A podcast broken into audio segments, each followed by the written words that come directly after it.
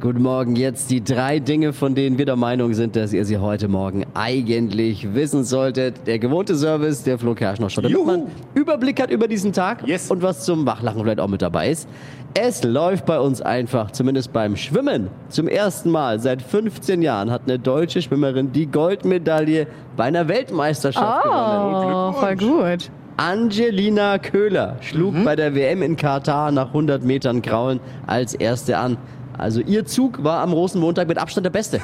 Diese Zug naja.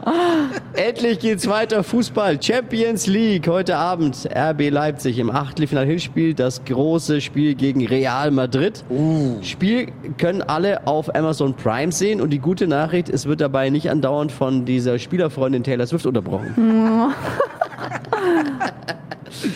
Rund 3,4 Millionen Menschen in Deutschland haben immerhin äh, kein schnelles Internet.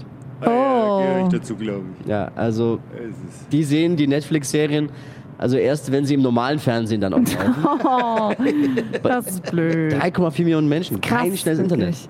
Bei denen ist das Netz so lahm, die haben gerade erst erfahren, wer den Super Bowl gewonnen hat. Oh, Da, da gehen die Influencer noch mit dem Fotoalbum von Haustür zu Haustür, um den Fans zu zeigen, was es zum Mittagessen gab. So läuft's bei denen leider. Das waren sie, die drei Dinge, von denen wir der Meinung sind, dass ihr sie heute Morgen eigentlich wissen solltet. Ein Service eurer Flo Kerschner Show. Ready für einen Faschingsdienstag? yes! yes, yes, yes, yes.